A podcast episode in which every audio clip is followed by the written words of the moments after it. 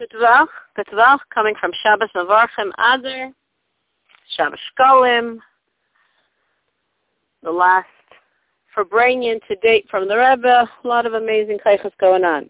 And of course, Chof Hei Adar, the Rebbetzins Chaya Mushka's birthday. We can celebrate it both months. So very briefly, the Tanya of today and yesterday. We opened up the perek by saying that after the Avodah of last chapter, which taught us to detach from our bodies and focus on our soul, that is the key to real Ahavas Yisrael. Real Ahavas Yisrael means that you love everyone no matter who they are. It's not like, well, I respect this person, I see her my law, I think she's really special, really spiritual, really nice. No. I love everyone. How do I love everyone? Like I love myself. I love myself. I might know my flaws better than anyone, but I also have so much self-love that I love myself despite them. My flaws don't stop me from loving myself. That's how I'm supposed to look at every Jew. It's not that they're perfect that we see, but every Jew is me. How is every Jew me? Well, every Jew is me if I look at the soul, because all our souls are one. If I look at the body, every Jew is not me. You come from a different culture. You come from different soci- socioeconomic status you don't act like me, you don't talk like me, you don't look like me, you're not me. I could love you, I could be nice to you, but I can't love you like I love myself. Naturally, who do I love like myself? My child, most probably. Hopefully over time, my husband, maybe over time a very close friend.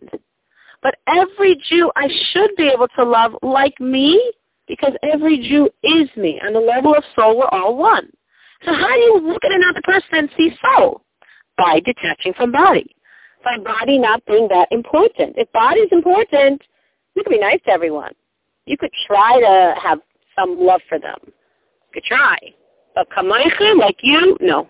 For that, you have to separate from the body. So the Rebbe said yesterday, since the body you've separated from, that's not your primary importance, and the soul is. You look at everyone's soul and you're like, wow, they're so special. They're me, and also within souls, of course, are higher and lower. But we're all one, in essence. So I could imagine, sort of like the technique I used two chapters ago, and say, I have no clue. I have no clue how high this person's soul is. Sometimes you see a sort of sensitivity to godliness, and that gives you a clue, but I really don't know. So we're all one, and who knows how high it is. And that's why truly we're brothers. And our roots, we're all one. But then we come down to our bodies and we get separated. So if your body is your primary importance and your soul secondary, you can never have real Ahavas Yisrael. You can only love them for a reason, meaning real Ahavas Yisrael we're saying is Kamoicha. I love you like I love me. I don't love me for a reason. I love me with an essence love. If I don't look at your body and look at your soul, I can love you with an essence love. But if I look at your body, I can, that doesn't mean I have to see how tall you are or your stress size, but if I look at your physicality, then I could love you, but it's a love that's dependent on a reason. And some people give you better reasons, and some people don't give you such good reasons. But if I'm looking at your soul, I don't need any reason. You know me, I don't need any reason to love myself. As the Rebbe continues today, this is what Hillel was meant to the famous story when asked to explain the whole Torah on foot. He said, what's the whole Torah? Obviously true. Everything else is commentary. What did he mean that the whole Torah was Ahavas Yisrael? He wasn't saying that facetiously. What he meant was there are two goals of Torah. One goal of Torah is to elevate the spirit, send the godliness up. And the other goal of Torah is to bring the godliness down. So we want to send our soul up and we want to bring God's energy down. No mitzvah accomplishes both goals in the totality that Ahavas Yisrael does. Why? Because in order for me to have true Ahavas Yisrael for another Jew, it's only by focusing on the soul and the soul being supreme. If I don't allow the soul to be supreme, I can't have V'ahavta L'reacha Kamoicha. I can't. I could try to love, but it's only for a reason. It's not Kamoicha. So this mitzvah, like no other, forces you to ascend that soul. That's the only way to accomplish it. And secondly, and so to bring the godliness down. Well, every mitzvah brings godliness down, but there's a problem. Because Hashem says, I can't handle it when my children are not united.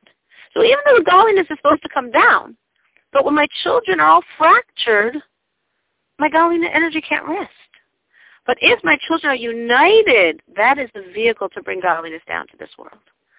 So no mitzvah sends the soul up like Ahavas Yisrael, because it's the only way to do it. And no mitzvah brings the godliness down like Ahavas Yisrael, because it's the only way to do it. Only when you have that Ahavas Yisrael can the godliness come down.